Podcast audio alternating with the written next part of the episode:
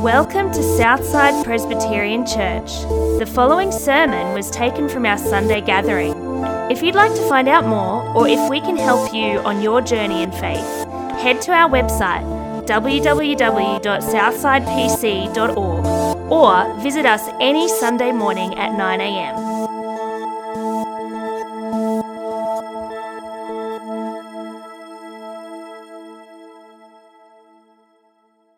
Good morning, Southside. Uh, my name is Sam. It's wonderful to be meeting and gathering with you this morning. It's that time of the service where we, we come to hear from God and hear Him speak to us. And so I'm here to read uh, the passage for us this morning. This morning we're reading from uh, uh, 1 Corinthians uh, chapter 13, just the first few verses there. So if you've got your Bibles there, have, a, have them open to uh, 1 Corinthians chapter 13. Uh, let's read together. If I speak in the tongues of men or of angels, but do not have love, I am only a resounding gong or a clanging cymbal. If I have the gift of prophecy and can fathom all mysteries and all knowledge, and if I have a faith that can move mountains but do not have love, I am nothing. If I give all I possess to the poor and, and give over my body to hardship that I may boast, but do not have love, I gain nothing. Love is patient. Love is kind. It does not envy. It does not boast. It is not proud. It does not dishonor others. It is, is not self seeking. It is not easily angered. It keeps no records of wrongs. Love does not delight in evil, but rejoices with the truth. It always protects, always trusts, always hopes, always perseveres. Love never fails. It's a familiar passage to, I guess, many of us, um, but it's a hard one to live. I don't know how you're going um, on living a life of love. And I want to unpack that passage, not in a way that we're going to go through it verse by verse, but I, instead I want to give out some examples of, of ways of really looking at what love can look like in, uh, in our lives. And, and what we had prayed just a moment ago was that we might go out of this place different to how we came in. And that's a scary prayer to pray because it's saying, God, I want you to change me and I want you to challenge me. So that's what I guess today is about. So let's take the journey, shall we? Um, if you could go to the first slide, please. There's, um, when I came to Australia some oh, 12 years ago, we had to learn some different ways you use words, different phrases, different things, uh, different responses that are different from the UK. So for my wife and I, when we, we first came to Australia with five kids under six, and um, we had two night flights, we were, um, my wife and I were exhausted, but the kids had slept. They'd, done, they'd slept both, and which was great, but what we arrived so exhausted, just exhausted. So we walked into Coles to get a few supplies, and you know, there's someone often there welcoming. Well, that was new to us. Don't do that in the UK. So we walk in, and this lady says to my wife, Hi, how are you? And my wife says, Oh, she said, actually, I'm exhausted. We just had two night flights. Do you know how long it takes to get from England to here? And she said, The kids slept and we didn't. And she just, you know, unpacked the story and, and thought, This is a very nice person asking how I am. After a while, this lady looked a bit kind of, Oh, crumbs, Who, who's, who's this woman here? And, um, and said, Oh, I, I was only saying hello. But she said, Hi, how are you? And so, so we had learned, okay, the answer to that phrase, Hi, how are you, is good. So um, I don't know if, if you can find the slides up the back there, would be great. So we had to learn some, some different things. So the answer to that question is, Hi, how are you? is good. It doesn't matter how things are going, it doesn't matter what's going on in your life, the answer is always good. That's the answer you give when someone says, Hi, how are you? A friend of mine, um, he kind of takes that a little bit further and he realizes that. So he says, if you could go um, back one more. That's the one. So that's the kind of answer. You know, you, water may be above your head, but you always say, "Yeah, I'm good. I'm going well." So a friend of mine says, um, "How are you really?" I like that. That's good to say to someone, "How are you really?" Love does that. Love goes a bit further than the superficial. That just says, "Hey, how are you going really?" I, thought, I just thought you looked tired, or you know, how are things going for you? How are you really doing? And let me ask that question of you this morning. How are you? Like, how are you going? If you flick on to the next slide, that, that question really is how are you or how are you really? How is your life working out for you? Just take a moment, see if you can come up with one word that you would use to describe how your life is at the moment. And you can't use good or awesome because they're the ones we trot out all the time. What would you, what would you use? I'm not going to ask you to tell me, just, just think in your mind. One word to describe how your life is working out for you at the moment. If you've got young family, you might say tired. I've got two, two young grandchildren, and both of my kids who've got those kids, they would probably use that word. A lot of enjoyment too, but they're tired. Um, frustrated, maybe. Um, maybe just really loving working from home, and this season has been good for you. But you, maybe you've lost your job, you haven't got JobKeeper anymore, and actually then life's a bit scary because you're not sure what's ahead. My um, favourite author takes this line of how's your life working out for you, and he puts a twist on it, which I think is really helpful for us as Christians, and particularly in the light of the passage that we had read for us. So if we can go to the next slide, he says, How is your life working out for those around you? Oh, suddenly we're going, How are you really? Now we're digging a bit deeper. So, in other words, if you want to know how my life is, ask my wife.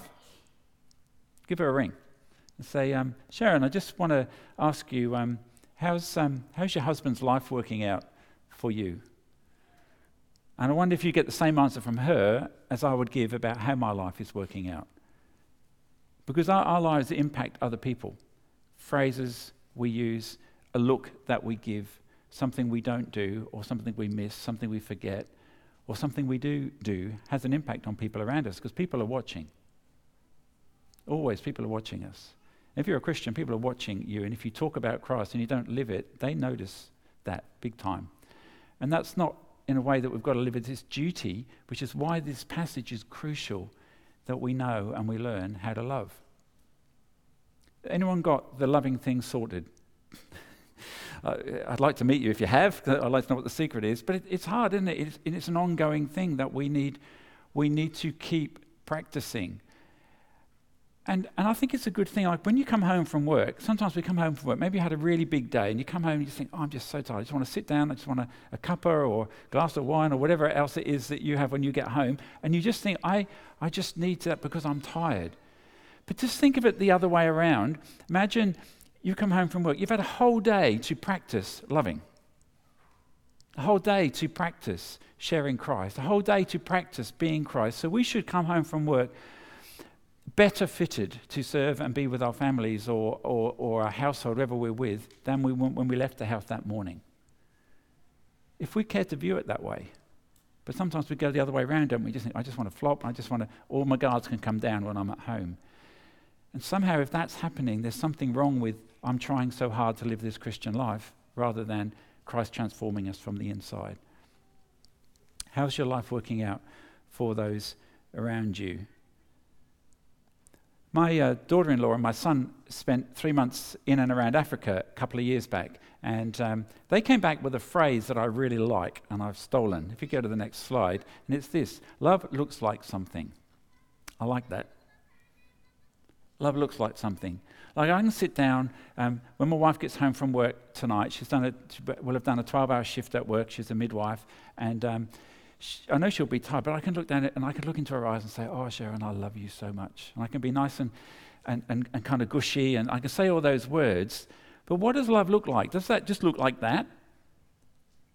Because if I said, um, "Right now, I've told you how much I love you," is dinner ready? That's not really going to be much help, is it? It's not really backing up. If, if I'm really concerned for what her day has been like and that she's had a hard day and a busy day, which I know she'll have today, then what does love look like? It's not just me telling her I love it. It looks like me preparing dinner. It looks like it's me sitting down saying, How was your day? How did it go today? How are the rest of the staff? I know she's team leader today, so she'll have a lot on her plate. You know, love looks like something. It can look like preparing dinner. It can look like sitting down and listening, actively listening with someone. It can look like buying pizza, as we saw on the, the Alpha video, for someone who was working late. Love can look like all kinds of different things.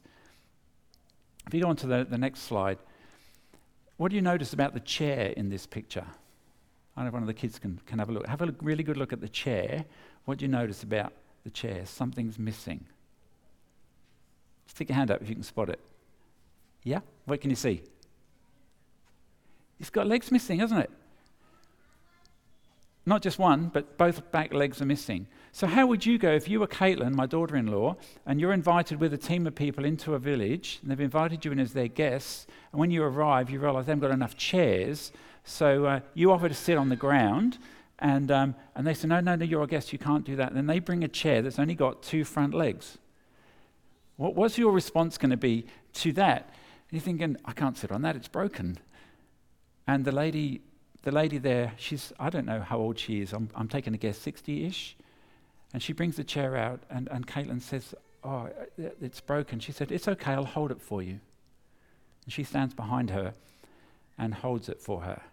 Now, if you were Caitlin, like she's, she, I know she's smiling in the picture, but she felt really awkward, like embarrassed. Like, like, I should be holding this chair for you. That's what she wanted to do. But what does love look like? Love looks like a broken chair being held by someone to say, I want to honor you, and I'm so glad you've come. The least I can do is give you a chair, and what a privilege for me to stand and hold it for you. Well, Caitlin is struggling with turmoil because receiving love can be really hard sometimes. And we can say, No, I'm all right. But inside, we're not. We're really not. But we want to put this front up that we're okay. So, you know, love, love, love receives as well as gives. And that needs to be a two way street. Love always looks like something. I love the, the story of Paul's shipwreck. I know it's not a great, wasn't great for Paul and, his, um, and, and the people who were with him on the, on the boat, but after two weeks at sea, when they hadn't seen the stars or the sun or the moon for two weeks, it says they gave up all hope of being saved. Even Paul. But an angel comes to him and, and, and visits him and encourages him and says, You're going to get to shore, um, but the, the boat will be wrecked. And, and that's what happens. So they, they all get to shore on bits of wood and planks and, and things. And we read these two words really interesting as they arrive on, on the shores of Malta wet, bedraggled, exhausted, seasick. I would have hated that because I don't do well on boats. And, but they get there, and it says this the islanders showed them an unusual kindness. So if you dig into that word unusual, extraordinary. Extraordinary kindness. What did we have read earlier? Love is patient, love is kind. These islanders didn't know Jesus yet, but they showed an unusual kindness. And as believers, we, we should show extraordinary kindness, unusual kindness, unusual patience. Because we have so much more in Christ of Him transforming us from the inside. But I don't know about you, but I know, I know too many Christians that show less love than some unbelievers I know. I look at some of my neighbours and the way they've cared, cared for one another in our neighbourhood is phenomenal. Absolutely phenomenal. That has an impact on me, and we should be able to show an unusual, an unusual kind of something more. So, what does love look like? Building a fire and warming people who are shipwrecked. The governor takes Paul and his friends into, or the people looking after him, into his house, and he looks after them for quite a considerable time and feeds them. An unusual kindness. And as believers, I wonder how we are at showing that. What does love look like? A uh, few months ago, my uh, second son, Ben, he, um, he came to me and he said, Oh, Dad, I bought a new car. Would you help me? Um, needs a bit of fixing up. Would you help me fix it? And I used to be a car mechanic. Um, and, um, and I said, Sure. I have a deal with my kids that, that I do their car with them, not for them. It's a very important word difference in there. Um, apart from my daughter, who's an accountant, and she does my tax return for me, and I do her, her car for her. I thought that's a fair trade. Um, but the, the, the rest, well, we do it together. So I said, same deal, yep, I'll do it with you. I, I made a bit of a mistake with this one because I should have asked Ben. Um, to have a, at least a photograph or a look at the car or get a bit more information, but I didn't do that because I assumed wrongly that um, when you buy n- another car, you usually get one that's better than the one you've had before. And, and the last one was an old Corolla, 95, a lot of kilometers, ding in the back. I thought it's going to be an improvement. How wrong you can be. So um, if you go to the next slide, that was the picture he showed me. Now, I must confess that at this point in time, I wasn't thinking um, I'd like to build a car from scratch. It's been on my bucket list. Oh, great. Let me get my teeth into that. It just was not in my thinking at all. But I'd said I was in, and I tried to be a person of a man of my word, so we were in. And so um, my son lives about an hour, hour and a half or so from us. So I agreed that he could use one bay of our garage. So that was the plan. That did spill into two bays, and it did then spill out into the yard as various bits and pieces from other bits and pieces arrived, and um, he was stripping things off this to build this car. If you said to me, um, Simon, how's your life working out for you at the moment? I would have said something like, um, Well, I'm, I'm helping someone else build their dream, dream car in my time using my garage and my tools um, that will have no benefit to me whatsoever. you think, yeah, what's, what's the benefit of that? But if you ask my son that second question, how's your life working out for those around you? If you said, um, hey, Ben, how's your dad's life working out for you at the moment? Oh, what a different story you'd get. Oh, it's fantastic. I, I get to use two bays of the garage. I can get to use any of his tools. Um, if, I need, if I get stuck and need a hand, I just give him a yell. He comes down and, and helps me out. Oh, it's just fantastic. I get to build my dream car and I get all the help I need. Depends which side you're on, doesn't it? Where you're looking for. Now, the journey building this um, what turned out to be a Land Cruiser Ute, for those of you who are into cars, um, was a six month journey. I have tools that I had before this project began and that I don't have any longer. I don't know where they went, but they are no longer in my possession. There is a bend in the, in the garage roof because of a block and tackle used to lift something that was too heavy for it that still have this curve in it, but it's a reminder, I suppose. I have um, scars on my body from getting knuckles caught and all of that kind of thing from doing this. But you know, I wouldn't have missed it for the world. ben did 80% himself, I did 20% with him. We did together. But laying down on the, on the concrete floor as we fixed parts, as we tried to lift things in, and we did all that together, we had conversations that were so special. Not only did I learn about Land Cruiser utes, things I didn't know. I learned a lot about my son that I didn't know as well. And I wouldn't have missed that journey for the world. How's your life working out for those around you and your family? But it involves giving, you know, it involves loss of my time, of, of skin, of tools, of space. But so great, so glad I did it. You probably want to know what it looks like, don't you? If you go to the next slide. So um, that was the finished article. Pretty much six months to the day, he drove away in that with a huge smile on his face. What does love look like? A broken chair, warming shipwrecked people, a fire engine red Land Cruiser ute. Love looks like all kinds of different things. If you go on to the next slide, the, the young lady in that picture I've got my arm around, her name is Lee May, and I met her about two years ago in the Philippines.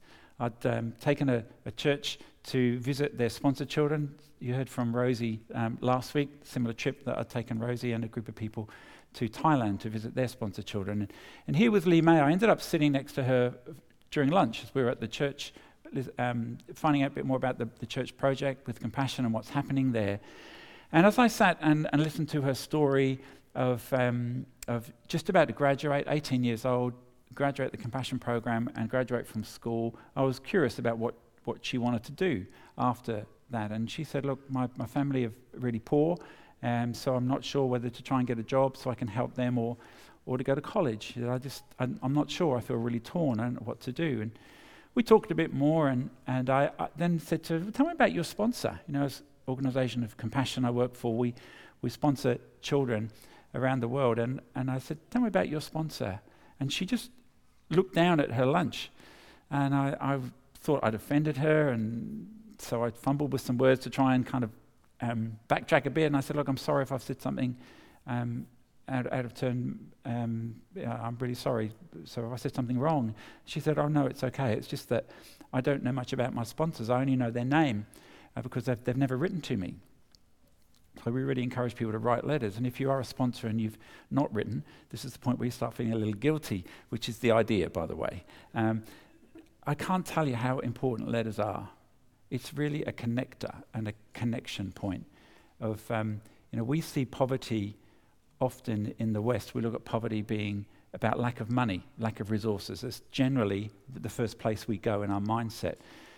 But if I look at our nation, we have a poverty in Australia. Our poverty is community. We have a real lack of community. It's a poverty, it's a lack. And that's why in the Alpha video you saw someone working alone late. You see, you know, the gentleman has lost his wife and, um, and he's, he's lonely. There's a lot of people like that. And we don't think to go and help them and go and not just buy them a meal, but to sit with them and listen and hear a bit of their story. We have a, have a, a community poverty. A lot of the nations compassion works in are rich in community. So every time I visit another nation, I, I come back thinking, I wish we had more of that here. And they know more about community, of how to need one another and help one another. I have a, a the, the church I used to pastor, one of our um, one of our young adults now in, is now working in Thailand, doing a university degree there, now fluent in Thai. Amazing story. Love to tell you more about, about her. But she says her closest friends in Thailand are, are some of the poorest people she knows. But she said they're among the most generous. Why? Community. Community. Back to Lee May. So as she talked about her sponsor, and I, I explained something of that to her, and I just said, look, it's a different mindset. They're giving money, they're giving the $12 a week to support you um, because they care for you and because they love you. And I think that they think that that's what you really, that's all you really need. They don't understand the importance of relationships. We talked a bit about that, and and I don't think it really did a lot of good, to be honest. Um, and she felt a sadness. So I just just had this urge in me. I thought I need to write her a letter. So I excused myself from the table. I went to the van, found a piece of paper, and it took me two or three minutes just to write her a, a quick letter based on our conversation. And so I went back in and I found her, and I didn't have an envelope, so I just folded it up and I just said to, I said, Lee May, I know you haven't had a letter from your sponsor, and I know I'm not your sponsor, but I am going to pray for you, and I am going to remember you, and I've just felt I needed to write you a letter. So here's a letter. And there was a tear in her eye, and I don't get tears in my eyes. I just got sweaty eyes, I think. Um, and and she just she took that, and I saw her just go off to a corner of the, the hall we were in, and she sat down and read read the letter, and I went off and did something else. And I thought that was the end of the story, but it wasn't. Because about two weeks later, the, one of the pastors who was on this trip with me from a church um, in, here in Queensland, he, uh, he emailed me and said, Simon, I'm really sorry about this, but when I was um, at one of the projects, one of the students gave this to me and, and asked me to pass it on to you, and I f- couldn't find you, and I forgot all about it. And it was a letter from Lee May, that letter that you can see on the, on the screen behind me. And so she had written a reply. We hadn't been there much longer, we were probably there another couple of hours, so she'd found some paper, written a letter, and given it as a reply to me. And the essence of that letter was thanking me for writing to her and um, agreeing to pray for her, but, but saying, actually, just thinking about what we discussed and what you said, I decided I think I need to go to college. One letter written in two or three minutes that impacts a young lady's life, that will impact her life ongoingly and her family as a result of that. I can't tell you the importance of writing letters. And it's about not just giving money, it's about a relationship that goes longevity. I have a former sponsor child in, um, in the Philippines, um, in Manila. She's a nurse, and she's been, uh, she's now graduated, but I've stayed in touch with her on Facebook. And um, she is, um, they've had 14 doctors at her hospital die from COVID. And that's one hospital in one city. Um, and just some of the difficulties she's having as now as a nurse. Um, but what a privilege to be in touch. I've had the privilege of meeting her, and a um, very special, special, special time.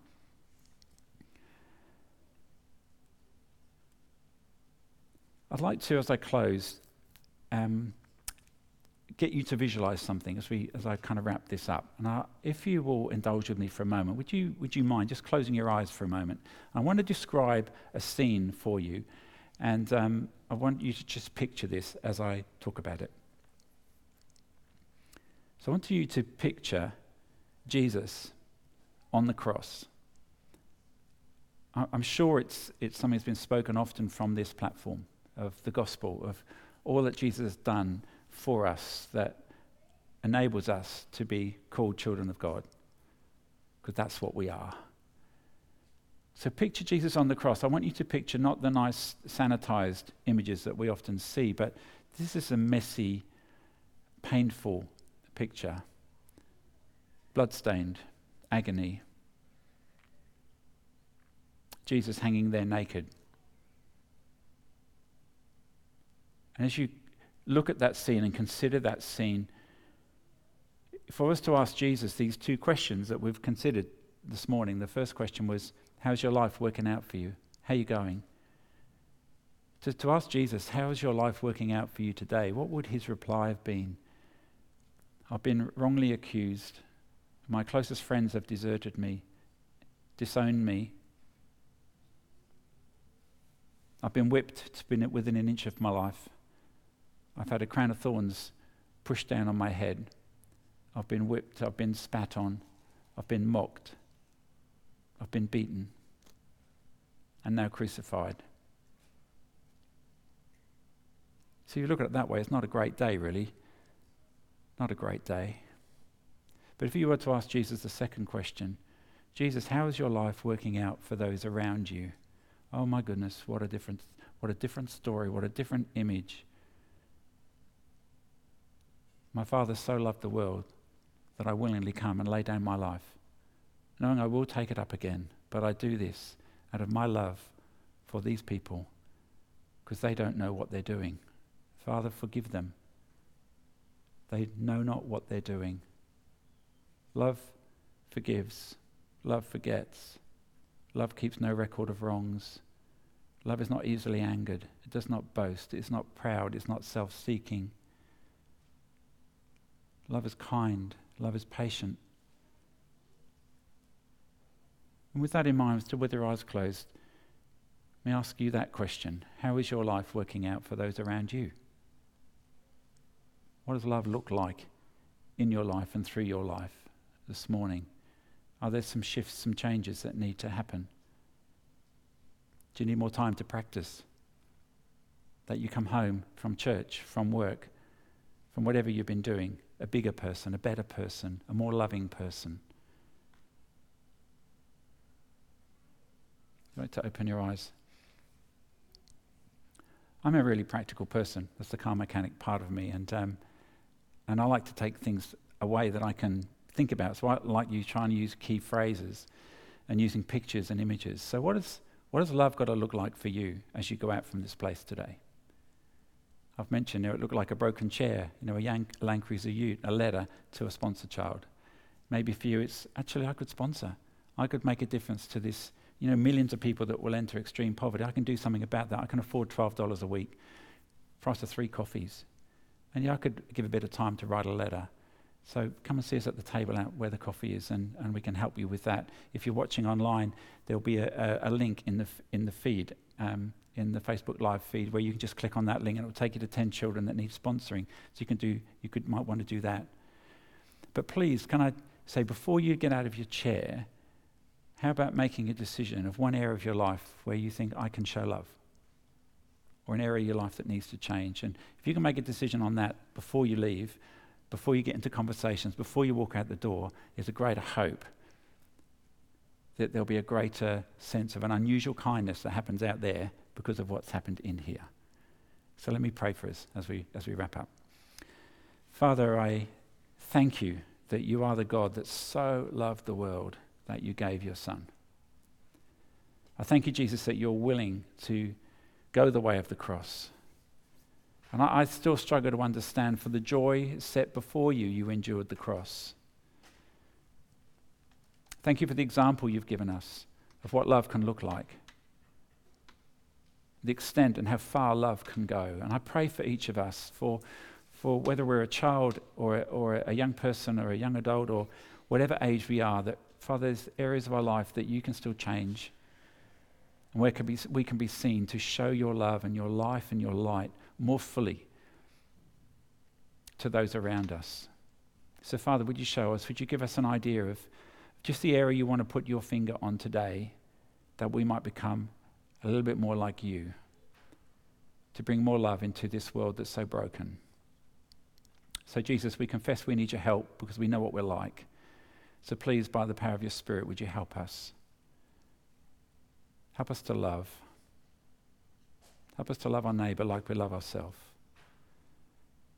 And help us to love you with everything we are and have. And I pray these things in Jesus' name. Amen.